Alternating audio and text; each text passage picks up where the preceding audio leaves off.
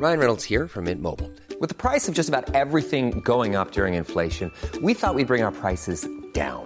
So to help us, we brought in a reverse auctioneer, which is apparently a thing. Mint Mobile unlimited premium wireless. Ready to get 30, 30, bit to get 30, bit to get 20, 20, 20, bit to get 20, 20, bit to get 15, 15, 15, 15 just 15 bucks a month. So, Give it a try at mintmobile.com slash switch. $45 upfront for three months plus taxes and fees. Promo for new customers for limited time. Unlimited more than 40 gigabytes per month. Slows. Full terms at mintmobile.com. This is John from Galway in the west of Ireland, and this is Dane Baptiste Questions Everything. My question today is if you can start one conspiracy theory, what conspiracy theory would you start? Here is the rest of the show, and remember, question everything.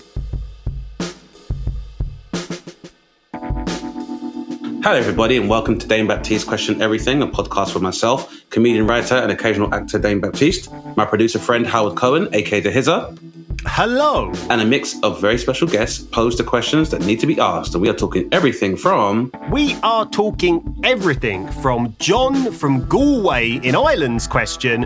Uh, what conspiracy theory would you like to start?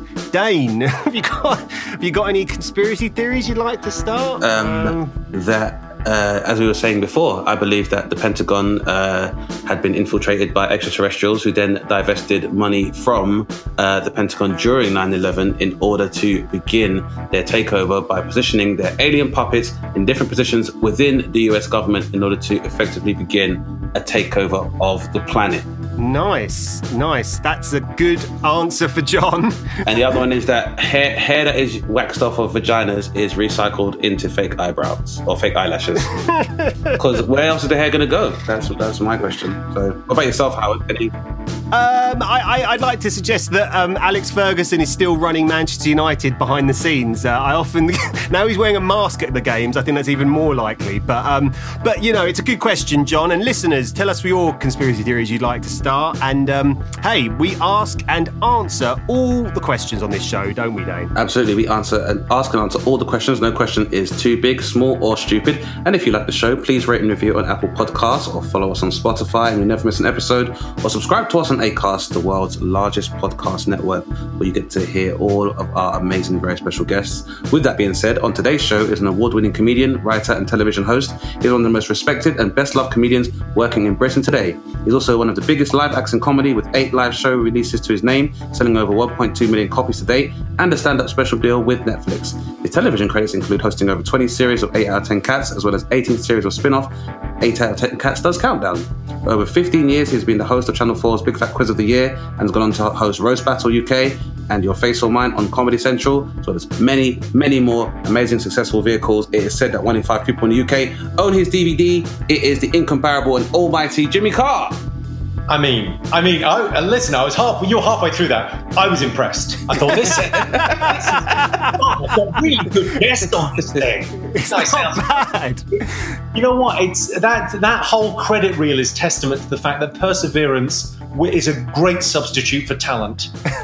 Absolutely. Just stick around long enough, you'll be fine. Absolutely. I Hard mean, work, eh? That's it. You, apply- you know, you got to work like you're the worst guy. You have to approach women you are attracted to like you're the ugliest man in the room. Perseverance and dedication. I completely agree. I'm, I'm, I'm all for it. I'm all about that life. Um, I like the bit about conspiracy theories. What would you like to start as a conspiracy theory? Because I've been like fascinated the last little while about like QAnon and these the crazy people that will sort of believe. I think that it's that like classic old. I think it's a G.K. Chesterton line. If you don't believe in anything, you'll believe in anything. Yeah. Yeah. As a, I think what that QAnon thing is like uh, um, uh, symptomatic of is like a uh, like a secularization of uh, America. Now, America's not a secular nation. Yeah. It's sort of ostensibly Christian, but that Christianity is no longer a religion. It's a self-help group because. Yeah, well, you think about it though. Uh, religion's about the next life, and all religion in America is about what could you do for me now? Absolutely. Oh Lord, won't you buy me a Mercedes Benz? And there's this big gulf, this gap, and these QAnon craziness goes in there. Absolutely. I mean, yeah. I mean, I guess a prevalent religion really would be uh, capitalism, being that, like any religion, uh, it requires uh, you to suspend logical belief in that you know you could live to be hundred years old and still not be ever become a billionaire. But people still need to believe in the American dream, and the dream, you know, is obviously about detaching from reality. It's um, it's pretty interesting to see how America has become very secular, I suppose, or has a belief system which is not rooted in Abrahamic religion. I think it's they say one in eight Americans actually believe that uh, they've seen a real life angel with wings. Um, so yeah, people, people are very suggestible. It's almost like the greatest trick, Dane, is that thing of like they're not religious, but they think they are. Yeah, That's like for me the the sleight of hand involved in no no no we did no we're just saying Lord aren't you buying me Mercedes Benz that that materialism has become like baked into the yeah, religion. and that's it, and and that but therefore makes it justified, and it's uh, that's a great way of putting it because um, it's also it's a very very effective form of pop psychology in that if you are able to, I guess, use Jesus or God as a straw man, then you're able to like you know you can kind of leave it yourself only accountability. Um, did you watch Going Clear, the documentary? Oh, amazing, amazing. I remember watching that, and, and like the first 20 minutes, I went, why am I not a Scientologist? This is- I agree with all of this. Yeah. It was so well put together because it's like, it made so much up. It was basically um, L. Ron Hubbard's thing was, it was all about like self-help and self-actualization and therapy language. And then it got crazy. But they, they, they drip fed the craziness. It was like Game of Thrones with the dragons. There's no dragons in episode one. Yeah, I'm not watching a show about dragons. I'm a grown man. They they hold that shit back. Yeah, and, and, that, and that's it. I, I mean, it is is a very good. It was a very good way of, I guess, L. Ron Hubbard understanding the complex of most Americans. Is that when, like I said, when there's that vacuum, when they're not achieving the American dream, then there's always the uh, buffer of Christian belief and being able to ask God for anything. And so he was like, okay, cool. Now to make it seem not too threatening to Abrahamic religion, how can I make a religion about science and technology? Hmm, Scientology. And I guess for most people, most of it, they're early adopters of Scientology because I like obviously a large contingent of them are aspiring actors and creatives.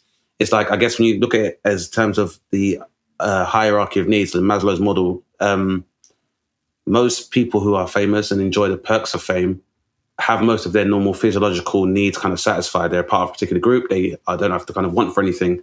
So self actualization is always a need for most other human beings as a social species. How do we imprint on each other? So when a religion comes along where you don't have to like you know change your I guess uh, sexual proclivity or any of your desires and just have to give over money and then aspire to have the same kind of I suppose the same kind of dreams as any Hollywood actor or actress. It's a, it's quite an easy sell when you think about America and Are you aware of the round robin letters that they had? no. So L. Ron Hubbard and Philip K. Dick and Isaac Asimov were in a mm. they sort of the equivalent now of a WhatsApp group. They would write each other letters, but like not formal, just like like notes to each other, just constantly around Robin, like chatting to each other, what's going on. They were writing fiction and they were writing, I think it was for something like a dollar a word. Like they would write sci-fi for these magazines, and it was just the opening days of sci-fi, the nineteen sort of uh, late forties, early fifties. And L. Ron Hubbard was part of this group with the greatest science science fiction writers of all time. And he said in one of the letters, uh, he was complaining about how much tax he paid. Yeah. And he said, of course, the way to avoid this, the way to make real money is to start a religion. And he had this whole thing in the letter about start a religion, you don't have to pay tax, people will give you a huge amount of their money, they give you like tithes. We should do that. We have the imagination. And uh, and then disappeared for two years and came back. And Yeah, and, it- and there you go. And, and really, it shows he was more of a, a religious zealot for capitalism because he got to the point, like any American, was like, I want my part of the dream as well. And how can I monetize my gift? So hey, listen, I just, you know, because he didn't want to pay much tax, obviously, I took it. I went, hang on, what? you were like, her bookmark. it's fascinating that thing of like what people will believe in the conspiracy theories. And then I was thinking about the other day, I was chatting to a friend about conspiracy theories that have delivered. And the big one for me, like in my lifetime was when I was growing up, we were we were Catholic, and I was always told like watch out for the priests, watch out for the priests, the priests are pedophiles. And I remember really clearly when I was at university thinking, like, oh, my mum, she was always warning me about the pri- ah, she was crazy. The crazy old lady. yeah, no pedophiles. Yeah. And then, wow, a hundred percent right. Yeah. It literally, it shouldn't even be called a church. It should be called. It's like a, it's a clubhouse. club. or a ring. It's a ring. Yeah, it's, yeah. but literally, I mean, when you think how they game the system, how can we give the kids wine, but no one's going to get suspicious? Terry, I've had an So idea. true. It's so true. So many other claret hue drinks that could be the body of Christ and much more resemble blood when you think about it, Jimmy. It's been so clear. Also, bread, we all know, just slows you down while you digest it. Very hard to run as a kid when you got a stomach full of gluten. So clear now when you think about it. So Yeah. clear.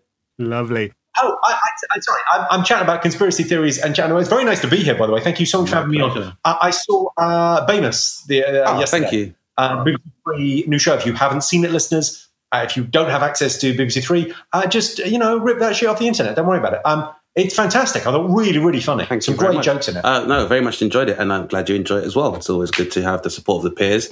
Um, it's always and it's always my first uh, barometer is uh, looking at my peers and stuff, and if they enjoy what we're doing. Because I know comedians tend to watch uh, comedy formats, not necessarily just for the laughs, but a lot for execution, format, and so uh, yeah, no, feedback's been generally good. So Don't you think like some people miss the point of being a comedy? Like you get into it because you're super into comedy, and then some people just have this thing where they go, "I'm now a professional. I don't go and see comedy anymore." You go, "Motherfucker, are you Absolutely. crazy?" Do you know what? I'll always remember. I'll always remember Jimmy. Um, me be. I, I produced a show at the Edinburgh Festival about s- six years ago, uh, fronted by the Reverend Obadiah Steppenwolf III. Jim, I mean, what an act! He and, and honestly, I, we had a show. There was about twenty people there, and it was a good show that day. But I was five and, and Jimmy's laugh, honestly, Jimmy at the back just laughing his ass off at, at, at these jokes was just I amazing. think he's, he's an amazing, but it's a really interesting thing actually when you get like, you know, comedy's a strange business because it's not always the the. Um,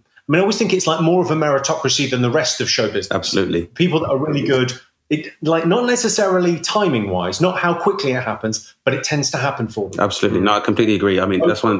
You know, some people really have to wait a long time. Someone like Marc Maron Oh. didn't make any sense when he was in his thirties. Yeah, As soon as he hit fifty, because there was always something of the "get off my land" about Marc Maron. absolutely. Yeah, yeah, and it, and he and uh, it's almost as if his body and time had to catch up with his consciousness. Um, Yeah, and the, the, the good will out in comedy, but I do I do think sometimes there's there's some great Edinburgh acts like the Reverend Obadiah Steppenwolf the Third. You go, wow, he was in a live floor show on the BBC, and he he like he had a bit of a moment, and then kind of didn't want it. yeah. Which is fine. I mean, if, if, he, if he didn't want it, I, I think sometimes it's good to put, get back to that quantum where you think about why you're doing it. And it's like I said, some people then become more because they're involved in comedy and they embrace more of the business than the show. So they view other comics more as threats than rather enjoying what they're doing themselves and forgetting that there is a human part of you that requires life experience and interaction and engagement to feed into what you're doing. I think that's the other great thing though about being a comic. I think is like it's why I find it slightly bizarre when people really want to be actors and they get into comedy as a way to get acting. I think acting is such a it's you're waiting for someone to bring you flowers. yeah. With comedy, you're planting your own garden. So it's that thing where I'm not in competition with anyone because no one else is writing the same stuff as me. No one else is is is thinking about it in that way. So it's like, who Nobody cares? else is uh, nobody else is Jimmy Carr. That's for sure. Yeah, or, or anybody. And, and that's supposed to be the payoff is that, you know, and that's the payoff. If I could find shit, you know I would. I feel I, I feel like the whole Howard. I, I, I Jimmy, I could see Jimmy Carr impersonators in about ten or so years.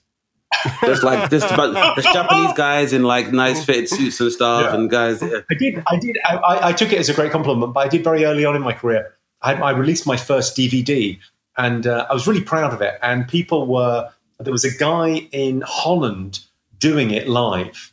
Nice. He was touring with it. He basically was touring, and it was. He did like the first forty-five minutes of my DVD was his show, and you went, okay. Yeah, okay, all right.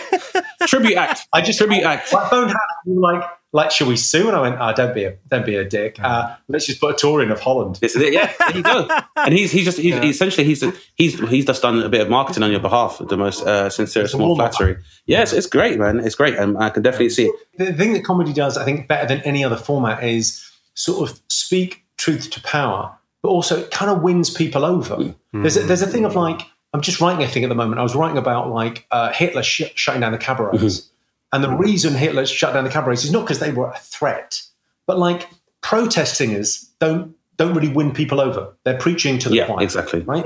But comedy, when you make people laugh, there's like a connection that comes with that. There's a weird thing where people seem to be able, in their head somehow, to be fans of sports and racist at the same time. Yeah. Which Exactly. Yeah, exactly. And music, music too. I think a lot of people that would say, you know, does everything have to be about race? These are the people who, like, when you when you do probe them, they're like, oh, I've got all the Bob Marley collection. I love Motown. So they, but there's something about comedy. There's something about making someone laugh is. Uh, like, I love that. It's an old quote, but um, uh, laughter is the shortest distance between two people. Absolutely. If you make another human being laugh, that's like that like your friends. Yeah, exactly. It's, That's- it's the best way of rapport building. It's anytime you have public address or discourse, it's always preceded by jokes. So anytime someone takes a lectern or a pulpit, they always try and use comedy in order to make that audience more receptive to their narrative. So yeah, Well, that, that's kind of what I feel like with your act. I feel like what the kind of thing that you do on stage, the idea that you go, right, I'm taking a complex idea first that's quite, they're not palatable. They're like complex, difficult things to discuss. And you go,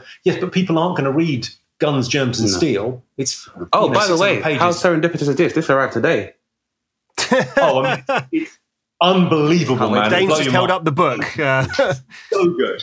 Um, but that thing of like those that that book, I mean, it's basically the same as uh, the God Show. It's Yeah. the same kind of beats of going. Isn't it interesting how we got here? It didn't, and it's, it wasn't preordained. It's This like is it. it's a It's- weird it's way. been- and it means, and by that same token, it, it, the merit of knowing that these have been, you know, the machinations of human beings shows us if we engage, we can also solve the problem or address the problem uh, as well. So, I mean, yeah, that, that's definitely a big part of yeah my overall, I guess, creative endeavor, and and it's and it's because I've I had the privilege of the access to this information. I know that not all of my peers have had that, and or had the process of unlearning and self discovery and research, and so Are you able to write at the moment? Are you able to like plan a show or structure it? Because I find it quite difficult at the moment. I'm tr- I'm trying to write a lot in lockdown, but without an audience being there, you sort of feel like although comedy on one level is a monologue. Mm.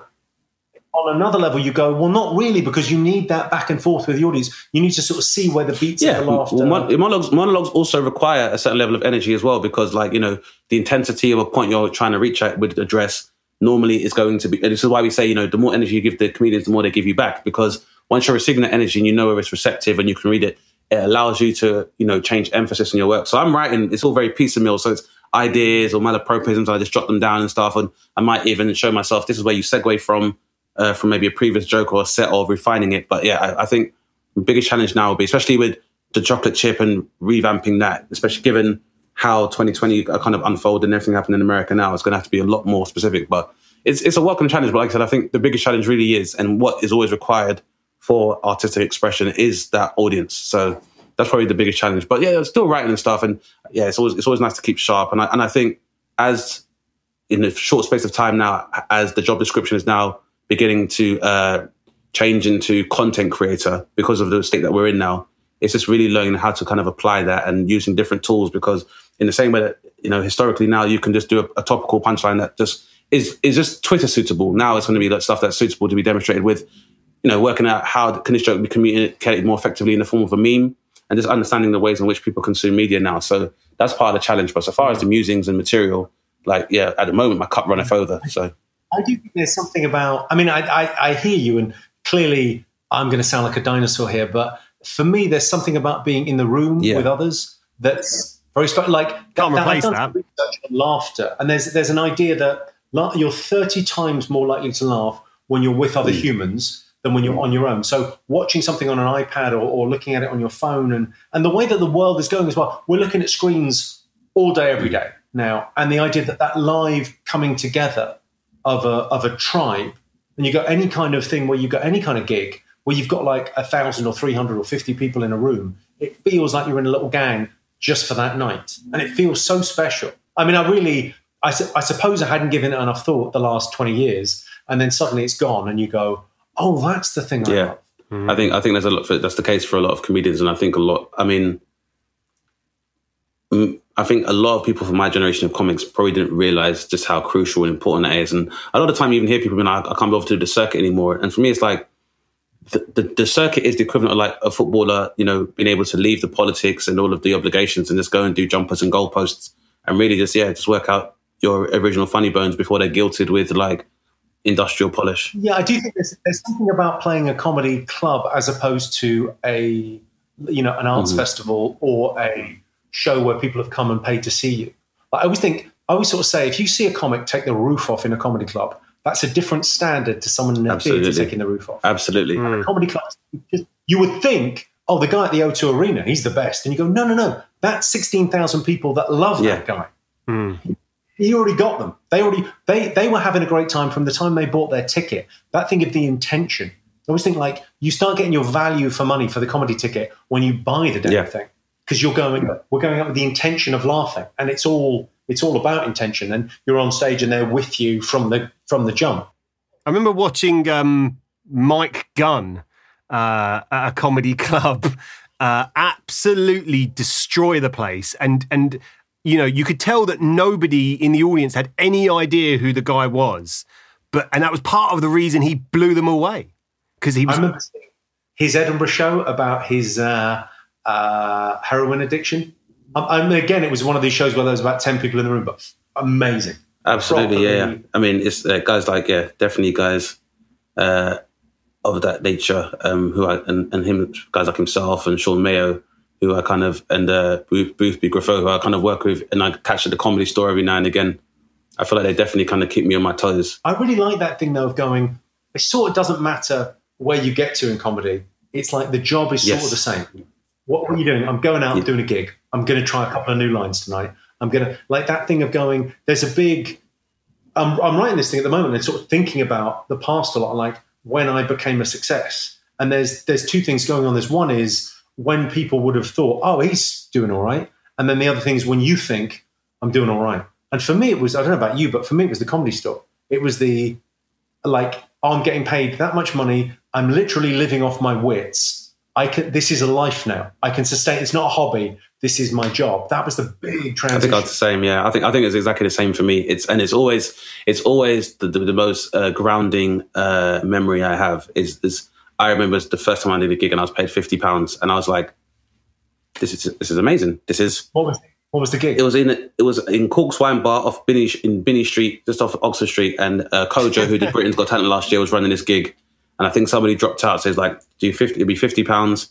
And to me, it was like, I- I felt I was like, this must be how drug dealers feel. Like I said, living by your wits, making money hand over fist for doing something you enjoy is like, You know that thing. In fact, they say gamblers always say money won. I think there's nothing sweeter than money you got from. I just made those people laugh. That was it. Yeah. I would have done it for free. what a clean, a clean, clean conscience to be. You know, I, as how I say. There's there's a real there's a uh, I mean there's a real uh, intrinsic reward where I'm like, when people are like, what do you do for a living? I'm like, just make people laugh and smile. And uh, yeah, I- I, I think that was the first time I got the dragon. I think people like Freebase for the first time, and that one tear goes down their eye, and I was like, I've been chasing that ever since. It's just that feeling of just being re- remunerated, and and I've been able to tell my family that. Isn't there a famous story about you when you were starting your career, Jimmy, uh, getting a map of the UK and putting a mark in it wherever you played a gig, or is that completely? Uh, No, that's that's true. I did I did a thing while we did a tour and we did like 30 dates and then I just got a map and went, what we do everywhere. Yeah, Nice. Like literally phoning Hannah, driving her crazy, going, "Yeah, Scunthorpe though has he got a theatre? I don't know. I'll find out." Like And that. then I would always get, I'd get everyone else's flyer on the theatres that I was going, all the art centres, and just and look at the. Like I remember looking. at I Al do Murray's that. That's cool. I do that. go, well, hang on, I, I, the truck. Where's the truck in Hull? I've never, never heard of it, never played it. What's the junction in Cambridge? Where is it? All of these things, and just going through and going, well, we do all of them. And like desperately wanting to do more, more, more. No, I was exactly the same. I mean, I probably even have copies of.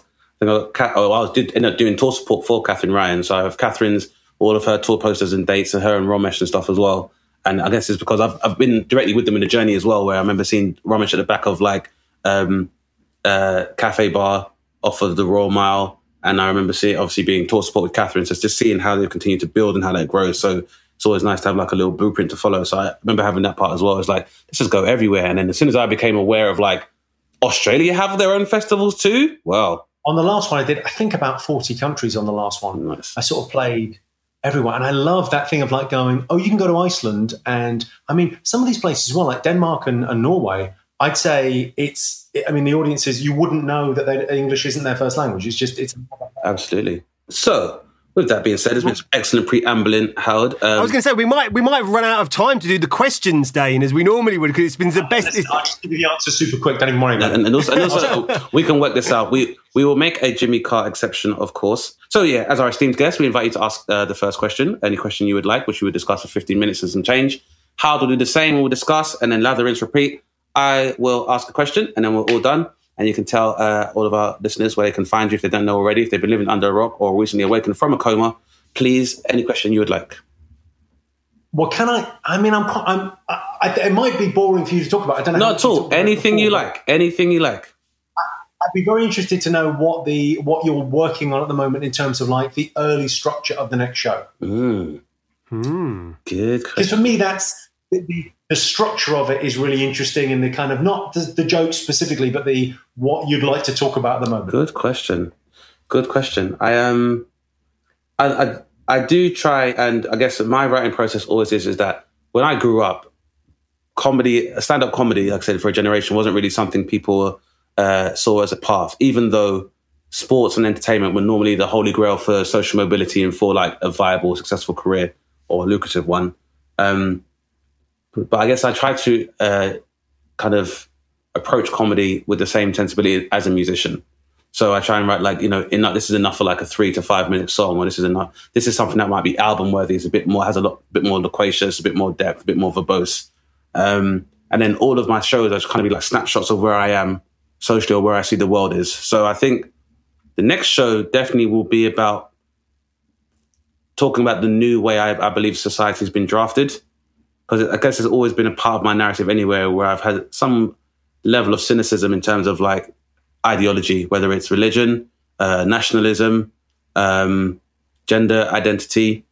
And I guess a lot of the conversations that are being had now and, and have intensified over the last year or so have very much validated my work. And I feel like it's definitely contributed to my profile kind of having a upswing over the last year. So the next show, I think I, I just want, I think I, I definitely want to talk, find a way. I guess the real challenge now is finding a way of talking about and my nuanced experience of the last year. I think that's what's definitely changed for comedians now is that we've all, and people in general, have all had a very shared experience. So when we're thinking mm-hmm. about like crafting jokes now, observations, we're going to have to do it from a perspective which is not the same as everybody else because I guess everyone's kind of had it, but I guess it'd be our interpretation. And I and I want to take into account the fact that people have had a lot more time now to indulge a lot more narratives, not just from comedians or influencers, but everyone else is communicating in the same way we normally do now. Um, more recently, you know, it's the playing field has become very level, and almost everyone now potentially has the opportunity to be an artist. In that, the one thing that used to distinguish us, which was actually performing comedy live, we can't do it anymore. So it means all of the armchair comics or the Twitter comics, we're almost level uh, level with them at the moment. So I guess it'd be discussing that. But I think one of the big things I want to cover is the human consciousness um, cohabiting existence with artificial intelligence. So I think that social media and uh, the way the collective consciousness has changed as a result of its exposure to and interaction with social media has just created a whole new world, whole new narratives. We've had so much new uh, vocabulary has been introduced into the human vernacular, and yeah, I just it's kind of just like I suppose on really just opine on the on the brave new world we're living in. Firstly, I love the music analogy. I'm not really kind of aware of that as an as a I've never heard that before, and I love the idea of going. This is my album. That's it's like a postcard Yeah. from now.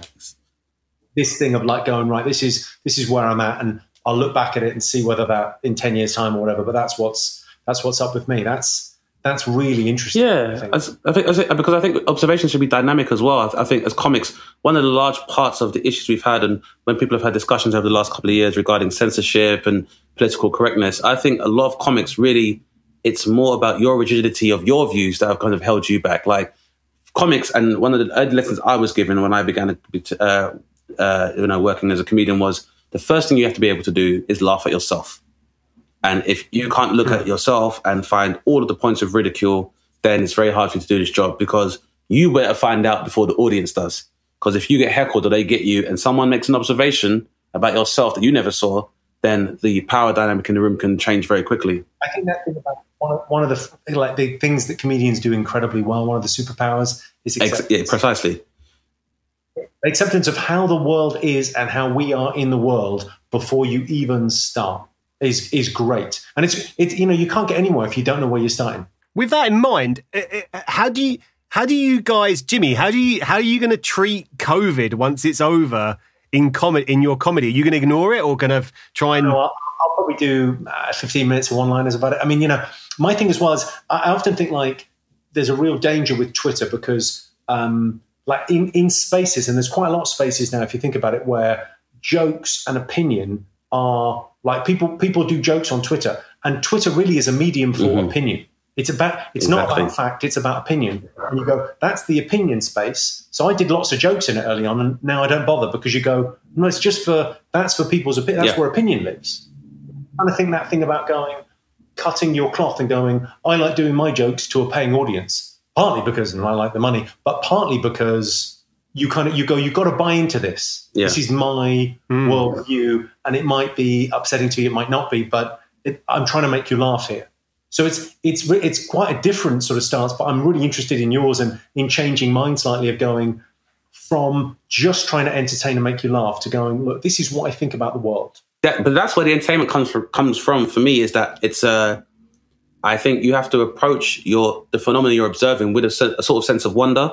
So on the one hand, for me, like you know, some people might describe my narrative as being quite liberal, um, but yeah, it, it stems from a lot of curiosity. I just think you always have to kind of be open. Um, no, there's there's no really any new idea under the sun, and I think the only way you're going to be able to distinguish yourself from your peers is if you are, you know, if I want because I want to entertain an audience and I want them to indulge what I'm saying, I have to be able to indulge all of the phenomena I'm commenting on in order for it to work. So when you know, so for example, when people are introducing new pronouns of, as a result of like you know having narratives from the non-binary or transgender community, like some people like, oh, how it sounds ridiculous. Is it going to get any worse? You should really be excited about the prospect that it might. Hey, I'm Ryan Reynolds. Recently, I asked Mint Mobile's legal team if big wireless companies are allowed to raise prices due to inflation. They said yes. And then when I asked if raising prices technically violates those onerous two year contracts, they said, What the f are you talking about, you insane Hollywood ass? F- So to recap, we're cutting the price of Mint Unlimited from $30 a month to just $15 a month. Give it a try at mintmobile.com slash switch. $45 upfront for three months plus taxes and fees. Promo for new customers for limited time. Unlimited more than 40 gigabytes per month. Slows. Full terms at mintmobile.com. Hiring for your small business? If you're not looking for professionals on LinkedIn, you're looking in the wrong place. That's like looking for your car keys in a fish tank. LinkedIn helps you hire professionals you can't find anywhere else, even those who aren't actively searching for a new job but might be open to the perfect role. In a given month, over 70% of LinkedIn users don't even visit other leading job sites. So start looking in the right place. With LinkedIn, you can hire professionals like a professional. Post your free job on linkedin.com slash people today. Know, I mean, it I as, as as nihilistic as that kind of sounds, it's like I, I want to see where everything goes. Like I'm, I think philosophically, I'm not supposed to take it all seriously anyway. So I like that thing as well of going. I think people would like if they were if they were categorizing you and stereotyping and putting you in a box. They go, Yeah. yeah, he's liberal. He's uh, liberal, pretty woke, great. But actually, that thing of going, you can take people to very interesting places from there. You can take them with you. I think it's interesting when someone says something that you're kind of not expecting, and you go, "Oh, that's kind of." It's like, it, uh, hear me out on this. I always think that. Um, I always think it with uh, with Chris Rock's routines. They often start with a statement that is diametrically opposed to what the audience want to hear, and he says something, and you go, yeah, the fuck? And then he he and the way that he, he he'll often state it like yeah, and go back to it yeah, and ret- return to that I point. still can't believe the whole moment in the Chappelle show where he talks about Macaulay Culkin and Michael Jackson. That was one of the most shocking bits of material. Uh, that that that was, I felt like when he did it, it was just purely designed to piss a load of people off. Really, wasn't it? Maybe uh, to piss some people off, but at the same time, a as like I said, as a comedian, if you are taking a walk within your own consciousness, like there is, and there's that empathy, isn't it? It's like as as as shocking as it sounds, if there is a, as we're aware, there is a culture of paedophilia, then it would stand to reason that they would people within that culture who fetishize children would think that way about one of the most significant child stars. Hmm. I mean, it's it's it's it's more about if you're, and I think what Dave Chappelle does with those things is that I mean, he's not being graphic, he's not he's not justifying or validating, he's not really talking about any any people. He's from the perspective of a child molester, but it's that's what comedy always works. Is like it's the same thing with Jimmy as well. Is that it's it's more about you bring people to the precipice of the cliff. That's what we're touring. Is that we're bringing people to the precipice of the cliff, to the entrance to the door, to the darker recesses of their minds. And it's their choice whether they choose to open the door, jump off the cliff. Now, if they break an ankle or they feel that their morals are compromised as a result of that jump, then that's kind of up to them. But you know, I will. I guess when I was first mentored about the craft of comedy, is is about emulating conversation. And you know, in conversation, you may kind of say a faux pas, but you're always open to try and you know either try and articulate that point in a better way, or you're like, well, that didn't land. Fine, I'll go. We'll, we'll take it somewhere else. it is that thing though where I you know often sort of say uh, offense is is not given but taken. Yeah, Like because uh, you know, there's a lovely quote by a French comedian: "You can laugh about anything, but not with anyone." Yeah, good point. I think part of that journey as well, a part of the kind of where you are in your career as well, you find your audience, and I think there's a level of trust there where I can sort of talk about things that are really quite gnarly now, and no one, I, I kind of, a, I'm grandfathered in on the offence thing. Mm-hmm. Like, no one's going to cancel me over a joke now. I might get cancelled over something else, but not a joke. And that thing of like, you go, well, they'll come with me now. They'll go, well, as long as I trust him, this is going to be funny enough to warrant that. Great. Uh, and, and, you know, they're going to trust you to say something interesting. Yeah, exactly. And, and, and I think another, and that's another part of the art form, which I think a lot of people lost, is that people really take a very literal idea of the performance of stand-up comedy is that I just say something I think is funny and you reciprocate by laughing. And that's not how comedy works. I think there's the confusion of telling jokes. Like we are performing, whether in the form of a monologue or I'm performing a piece. And so far as dramatic performance, this is more comedy than tragedy. But again, those aren't two, those aren't binary and those aren't mutually exclusive. I always think, I always think it's very interesting. People have a sense of who I am, uh, sort of, and I've never spoken about it. Yeah, Like comedi- comedians leak. yeah, exactly. They def- most definitely do. People really know what's a joke and what isn't, and what uh, people have got. Like you get credited with not. I'm not saying you know. Sometimes the papers take offence, and it's just because that's their job. They have to write a thing. But I think people really know. Oh, he meant that. He didn't mean that. He, he, oh, that's oh, okay. So I get that he is an atheist when he jokes about that, but when he jokes about that thing, he's just messing around. Yeah. Well, I, like- I I reckon I can speak for most of our listenership to say that they will all be looking forward to the the new shows from both of you guys uh, when we're allowed back out to do it. Hey, it's not. It feels like it's still quite a long way away. Tell you what I do that might be an interesting thing. Uh, I, I do a conference. We should invite you along to it, Dave. I would love did a to come. The year before, uh, and it was in Oxford. It was AI and comedy, and we we got like maybe ten of these. My friend Charlie Skelton, who's a writer, Oh, cool. Yeah. um, and Skelton organised this thing where it was about ten AI scientists who were sort of pretty much pretty the top of their game, and then a bunch of comedy writers and me went and, and we spoke together about AI and comedy because we talked a lot about the obviously the Turing test Mm-hmm. and the idea of going can a can a computer write something that's funny enough to fool a human? And of course, the answer is yes, and it's coming very soon. Mm. And then the thing that I spoke about a lot was the idea that but a, but a computer will never replace a, a human because it can't laugh. Yeah. So the chemical thing that happens with us when we laugh, the idea that endorphins are released and serotonin and all of these good things, basically the same things you get from sex Yeah. uh, through laughter. The idea that you have all of this chemical reaction happen, a computer can't ever experience that. So there's no point to it for them. Well, yeah, and, and I think that's how it's. It's very interesting that they've done it quickly. I think they can say something humorous, but it's, it's also, I guess, that's interesting as well because then it's about, and, and maybe what I want to talk about is that it, it, it's the study of what comedy, how comedy works. Obviously, we colloquially refer to it as the best medicine, but in a time now where we are so sensitive to the ideas of pandemic and virology, immunity, vac- and vaccination, how does the best medicine juxtapose against these kind of ideas? Because Well, it's interesting actually the the um, the idea of like what purpose comedy has at the moment, like the the anti-vax thing. I used to view the anti-vax thing as like being uh, okay. These there's uh, dummies uh, that don't really understand medicine and they're worried that kids might be autistic because of vaccinations. They're wrong about it. I'm sure they'll get the right information. Uh, and you, I kind of viewed it as a joke. I viewed conspiracy theories as a joke. And then the rise, the last sort of five years, where every conspiracy theory two levels down is anti-Semitism, and the anti-vaxxers now we're all going to get something because these fuckers won't take it. It's like the stakes feel like they've got higher with this stuff. Well, that that was actually going to be my question today, Jimmy. So I'm going to throw it out to you guys right now, which is is what do we do with conspiracy theorists? They have they have taken hold in a way that I swear when I was young wasn't the case. Jimmy, what do we do with these people? Well, here's here's my here's my theory on conspiracy theories. They're very simple solutions to very complex problems. The world is very nuanced and difficult, and there's the uh, uh, Dunning Kruger effect, right? So if you ask an expert, they'll say, "Oh, it's very complicated.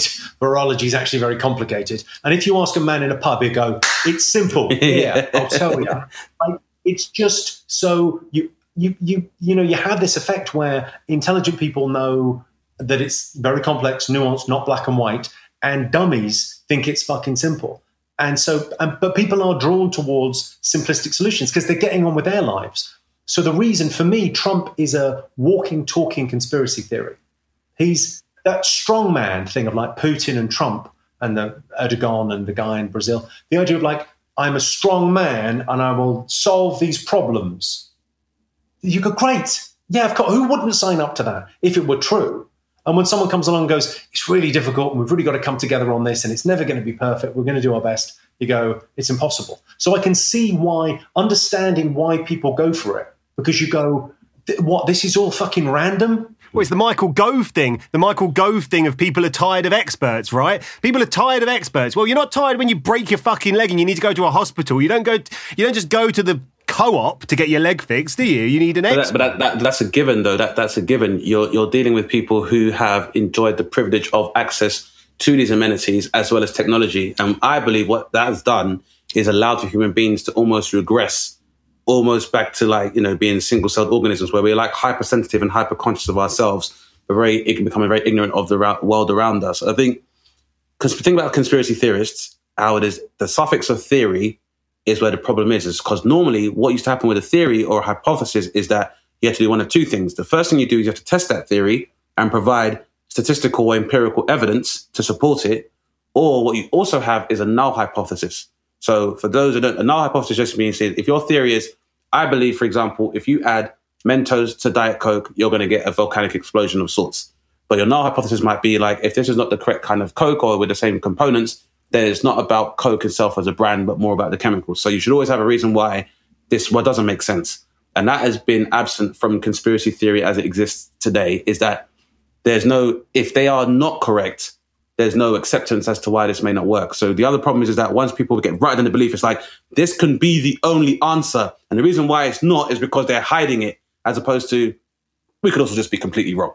I think I think we're back to Twitter. Like for me, it's about the idea that uh, opinion has become sacrosanct. Yes. The individual has become sacrosanct, right? The individual, like it's no longer. If you look at our culture, right, it used to be about tribes trade unions, families, collective, collective, a collective consciousness, and now you have amoebas that are all separate and nothing but consciousness. What's humanity's superpower? Cooperation. Yeah, it's that absolute fucking superpower. Name anything great done by a bunch of people. Yeah.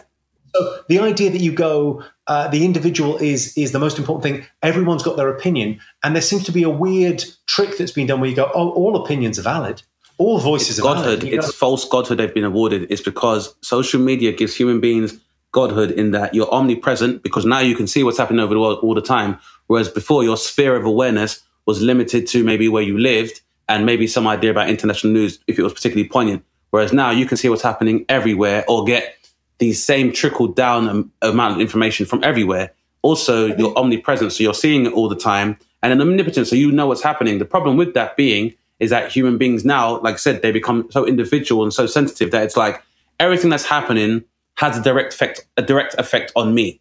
And because of that, my response has to be direct to everything I interpret. Even and so I guess my theory is one of the theories I have is that when you see how democracy plays out, like with social media, you understand why aristocracy exists.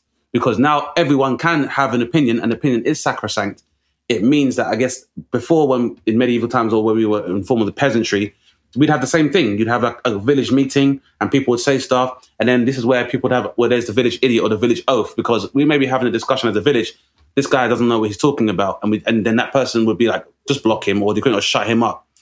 Yeah, there, there, used to be consequences to having a dump. Yeah. People go, this, this fucking idiot. But obviously, that um, the, the analogy that's often drawn is like the, the echo chamber but it's not. It's an amplifier. The problem is where conspiracies come from is it's not an echo chamber. It's an amplifier because you get positive reinforcement. The more you say, the crazier the thing. So someone that's a little bit right wing ends up hella right wing. Someone who's got a tendency towards uh, taking religious religion seriously ends up radicalized. But getting yeah. radicalized in it's not just people sort of associate radicalism or radicalization with one particular religious group but it's happening with loads of these belief systems that have substituted the thing we said earlier, that have substituted for belief systems. So it becomes incredibly important to people as well because it's an identity level thing you're dealing with. Somebody told me recently about um, uh, everyone in, on the on the listeners know I'm a I'm a Jew. Uh, and uh, you know, they, I was reading something about why did, why are Jews so involved in banking? Uh, and I don't know if anyone knows the answer to this, but it was basically. I, I, I happen to know the answer. Yes. Oh, really? Uh, I'd, I'd, I'd heard the answer, a theory regarding it, how Go on, as let's- well. I think it's. I mean, I think it's as close to definitive an answer because uh, Jewish people were not allowed. You've been persecuted for Yeah. so many hundreds of years. You weren't allowed to own property in Europe. Correct. For the whole of the Middle Ages. So the reason jewellery is linked to Jewish people and banking is because Jewish people had to be traders because the only way to make money and provide for your family was to own property. Hmm. And you couldn't own property. You weren't allowed. This is pre-industrial revolution. So the hmm. Jewish people kind of had to move around and they had to have stuff that they could carry and leave with as soon as the Kristallnacht kicked in. Yep. So there's always been a tradition with that. But the, the idea that Jewish people are more involved in banking now than other races, creeds, and colors, ah, kind of bullshit. I mean, it's just like you always get two levels down into a conspiracy, and it's the Rothschilds. And that's like Yeah. the, the dog whistle for the Jews. And you, ah, as as as is, as is cultural Marxism now the new uh, dog whistle for the lower echelons of society is that what they refer to as cultural Marxism is the new uh, word for the Jews as well.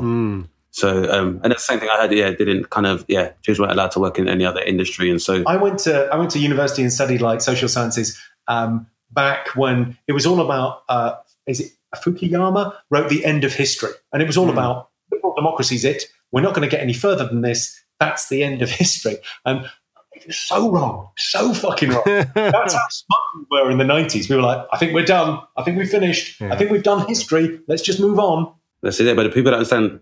Whenever you have democracy, you not too far is aristocracy, and that's always going to happen. Whereby you know once people start seeing, not everyone has an idea of the facts, and this is why you know opinion has the status it does, is because it has no factual basis for it. So, but now that opinions are being given the same credibility as what was supposed to be truths or facts, is that you know I guess humanity previously arrived at a point where we were like, not everyone should be able to speak hmm. because the village of he keeps talking with a literally with a mouthful of cow manure. Why are we listening to him in these town meetings? Of course, he thinks everyone's a witch. He's hopped up on cow shit.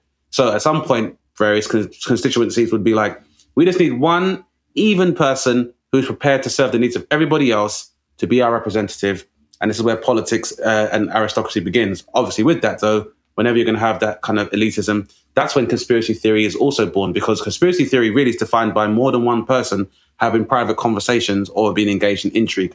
And it, and it became it became a um, slander, uh, became a negative connotation became began after the JFK assassination, and that's the origin of the term because once people began to uh, become dubious about the initial explanation of the magic, magic bullet theory, then conversations about Operation Artichoke and MK Ultra began, Yeah. and this is why it was referred to as conspiracy theory to kind of play it down. it is an interesting thing of like you know the, the JFK thing uh, I find fascinating the idea that we don't definitively know what happened even now it's there's a great I was just going to recommend a documentary as is my want there's an Amazon documentary called Capitalism in the 21st Century that I just think you'd love Dane because it's like it basically goes oh we had the aristocracy in the 16th 17th 18th century French Revolution and now we're getting back to that Yeah, when you look at the division in and the division in society and how unfair society is, I'm sure feeds this as well. Well, I'm sure pop- and populism, I, I can definitely imagine populism. Well, now it's become a distinct ideology, but normally it's the uh, energy used to encourage revolution, like in the form of storming of the Bastille. It's normally a populist and making these promises. And uh, so, like, I, I think, yeah, it's exactly I said, we're, we're going backwards. And now that we are beginning to redraft the fabric of society, we're taking into account uh, both artificial intelligence and also, like I said, capitalism, because capitalism as a system or as or a belief system is afforded to a lot more people than monarchy had been, or you know, uh, you know, deification had been. Whereby, if you were a descendant of God or or a member of royal family, you had the entitlement to your wealth. Whereas now, because the availability of wealth is, as as a narrative is more available to everybody, and now people, everyone can aspire to ultimate wealth. It means like it's so much more open for populism because I mean that's and I think that's always been like the appeal of like Donald Trump, for example, is that he very clearly is someone who does not in any thought, word, or deed appear to be from in the class of an elite class of people or from the upper echelon of society. He doesn't appear to like you wouldn't look at Donald Trump and be like, well, that's that Yale swagger. That's not what people think when they see him. My favorite line on Donald Trump, I think it might be Neal Brennan, but it might I might be misquoting. He said it's a uh, he's he's a he's a poor person's idea of what a rich person's like. exactly, perfect way to describe him. It's amazing. That is a perfect way to describe it, and, and, and no, no more American, and, and couldn't be more American. Like I read Fire and Fury, where like he eats cheeseburgers every night, and you know when I think about the four years of Donald Trump, there are many significant aspects of Donald Trump's presidency that people will be able to reference for generations to come. But I say this to people all the time: between Donald Trump and Tommy Morrison, like with all of the outbursts of, well, in Tommy Morrison's case about returning Britain to a Christian country, he's never been packed outside of a church. Like there, you get images, you will never see Tommy Morrison outside of a church. And with Donald Trump, I don't think I've ever seen him do it jogging or eat, eating eating, eating vegetables. But you say that, Dane, and the thing that the thing that springs to mind there is just the idea. I mean, I'm always thinking in terms of jokes, but just the idea Donald Trump eats. It's just all it is is burgers and Taco Bell, right, and pizzas. Yeah. Yes. Surprisingly good humoured for a man with an impacted colon. Like, Yeah. I don't know if you've ever been backed up, but not great for No, mood. no, it can't work not out. It can't be working out for him. But um, Working out is exactly what he needs to do. Yeah, I think that's what it is. I think I think he needs to drop a real, real big deuce. But um, con- conspiracy theories are going to be talked about in for so many so many hours this year because it's really taking over. But but just because we're, we're going to run out of time, and I, I know um, uh, Jimmy has other commitments, um, I just want to make sure that we can get da- a chance for Dane to ask his question, which I, I know you've got ready, uh, uh, Dane. Yes, well, uh, Jimmy Carr, as I've very overtly stated a lot of the time, very much look up to your uh, the blueprint you've set in terms of, and also your approach to comedy as an art form and an industry, particularly because it's show business. Um, interesting. I didn't know you did study social science. At you, uh, uh, I studied uh, business management as well, which is actually a social science in that there is it's an enormous field of study, mainly about getting people to buy stuff they don't need and continue to do so, uh, which involved a large part of occupational psychology and stuff as well. Buying buying shit we don't need to impress people we don't like. Yeah, and and, that's, and it's understanding the mentality behind that. And normally, actually, one of the biggest benefits is that when I discuss ideology or make observations about the society I live in, normally, uh, if I'm trying to get to the root of something, or with theories, Howard, in terms of conspiracy theories I believe in, I normally tend to chase the money. So if you follow the money trail, you can normally find out the reason why something I exists. that, that whole kind of Gomorrah theory of like, if you want to understand the ma- the, the mafia, follow the money. That's, Follow the money, and And and, with, and that's with all cabals, all conspiracies. uh, Follow know, the money. Who stands to benefit? I mean, the QAnon thing is all, it's the Christian right. So they're obviously saying satanic pedophiles. The one thing QAnon doesn't say as a conspiracy theory is, oh, there's some pedophilia in the church. Which is yeah, which is very very strange. Is it's so strange. you look at- that's the first place you look. Yeah, or or you'd look, you know, given the fact that you are very close to one of the biggest purveyors of pornography on the planet in the San Fernando Valley, and the fact that the most searched porn term in the United States is teen, you could probably start with a lot of you know adult film studios. Did, did you read that book, uh, Everybody Lies? Oh no, Oh my god, it's good. So, uh, just sidebar, it's uh, just because you mentioned pornography, but it basically says uh, everybody everybody lies, but they don't lie all the time. People tell the truth to search engines. Everyone has a confessor, everyone has a priest, and it's Google and Pornhub. So they look through globally on what are the most searched terms. And the guy basically says big data is where all the information is going to come from in the future.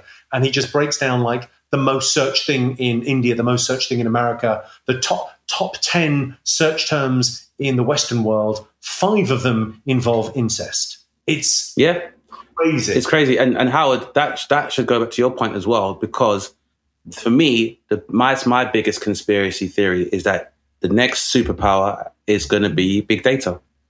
That's that's been the whole journey of social media and algorithms have all oh. been about trying to subvert and predict human behavior, and that's all culminated by the fact that I used to say Instagram is one of the tools of programming in that that's why the suffix is gram and not graph. It's not about pictures. It's about looking at people's behavior and how you can manipulate that.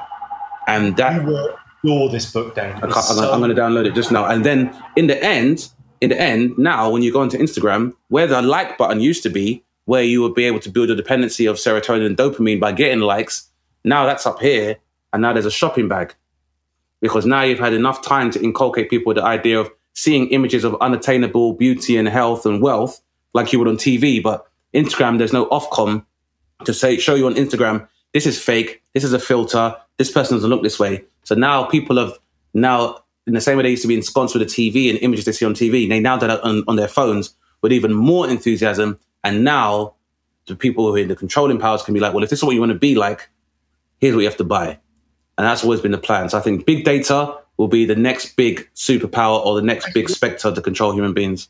I really like to come back and do this again sometime because I love everything you say. That thing about um, advertising is that you kind of hit on there. The idea that your advertising used to be about if you buy this product, it does this, and they would list what product did.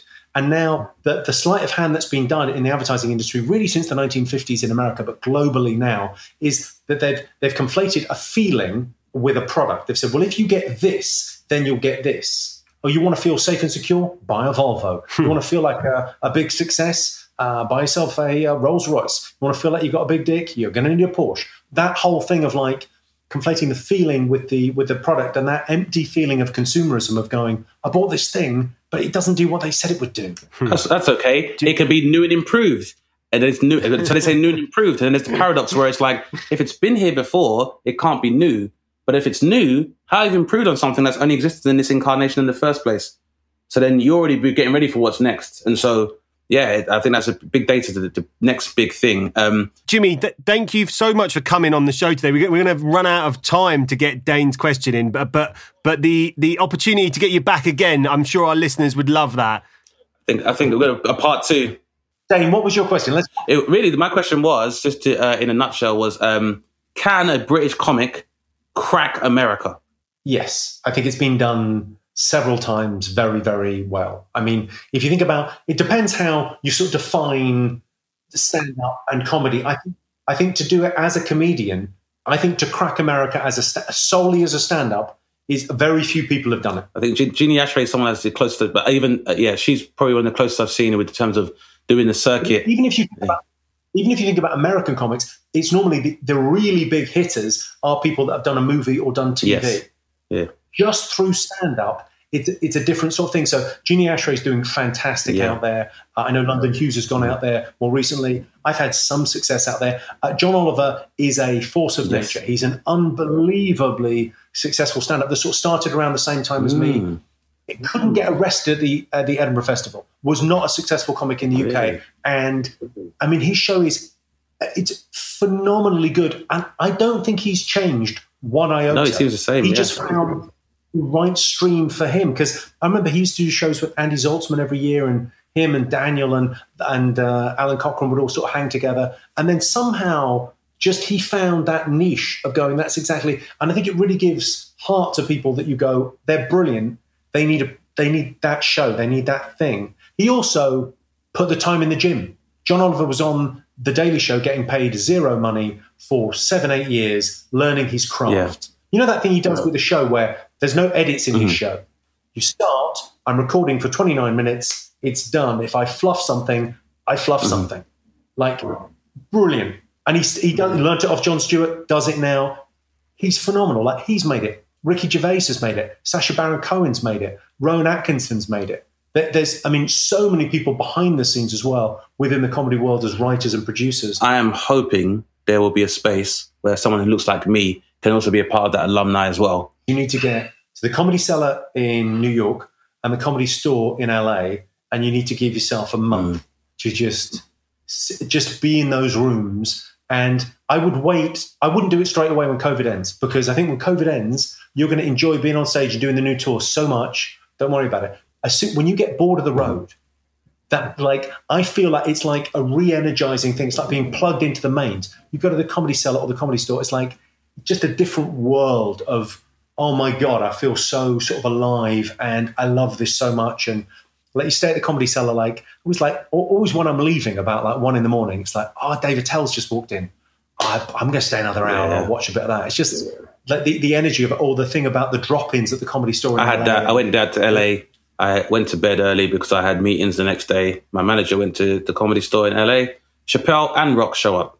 Both my comedy fathers show up in the same place on the say, just Yeah. doing walk-ins. So Jimmy, thank you. Oh, my, my absolute pleasure, Howard. I'm sorry I didn't get to speak to you more. Was- I was- no problem. I think definitely we'll do a part two. I think that would be great. Yeah, if you, we'd love to have you time, I back, Jimmy, and um, and look after yourself in this lockdown. Hey, it's um, it's, it's not ending Well, anytime. guys, uh, great to and congratulations on the new BBC Three, uh, listeners. If you've if you've got access, you should watch it. It's it's a it's a really great piece of work. Some just you know what, just some fucking funny lines in it. Oh, Yeah, and that's all. It's, that's funny stuff. Um, for anyone who's just uh, got working out of a coma, Jimmy, where can we find the stuff? What what's coming up that we should check you out on? Oh, I mean, don't worry about it. Watch watch uh, watch Bamus on uh, on BBC Three. Oh, thank you. How gracious of you. Thank you very, very much. You've been listening to Dane Baptiste Questions Everything, hosted by Dane Baptiste. For more from Dane, go to danebaptiste.co.uk or follow him on Twitter at DaneBapTweets or Instagram at DaneSnapTeast. Our guest was Jimmy Carr. You can follow Jimmy on Twitter and Instagram at Jimmy Carr. The show is produced by me, Howard Cohen. Follow me on Twitter and Instagram at the Howard Cohen. The show is mixed and mastered by Audio Culture. You can follow Audio Culture on Instagram at We Are Audio Culture. Please rate and review the show on Apple Podcasts or wherever you listen to us. You can find us on Twitter and Instagram at DBQE Podcast. Thanks to Polly, Gelly, and the ACAST team for all their support. Thanks for listening, guys, and remember question everything.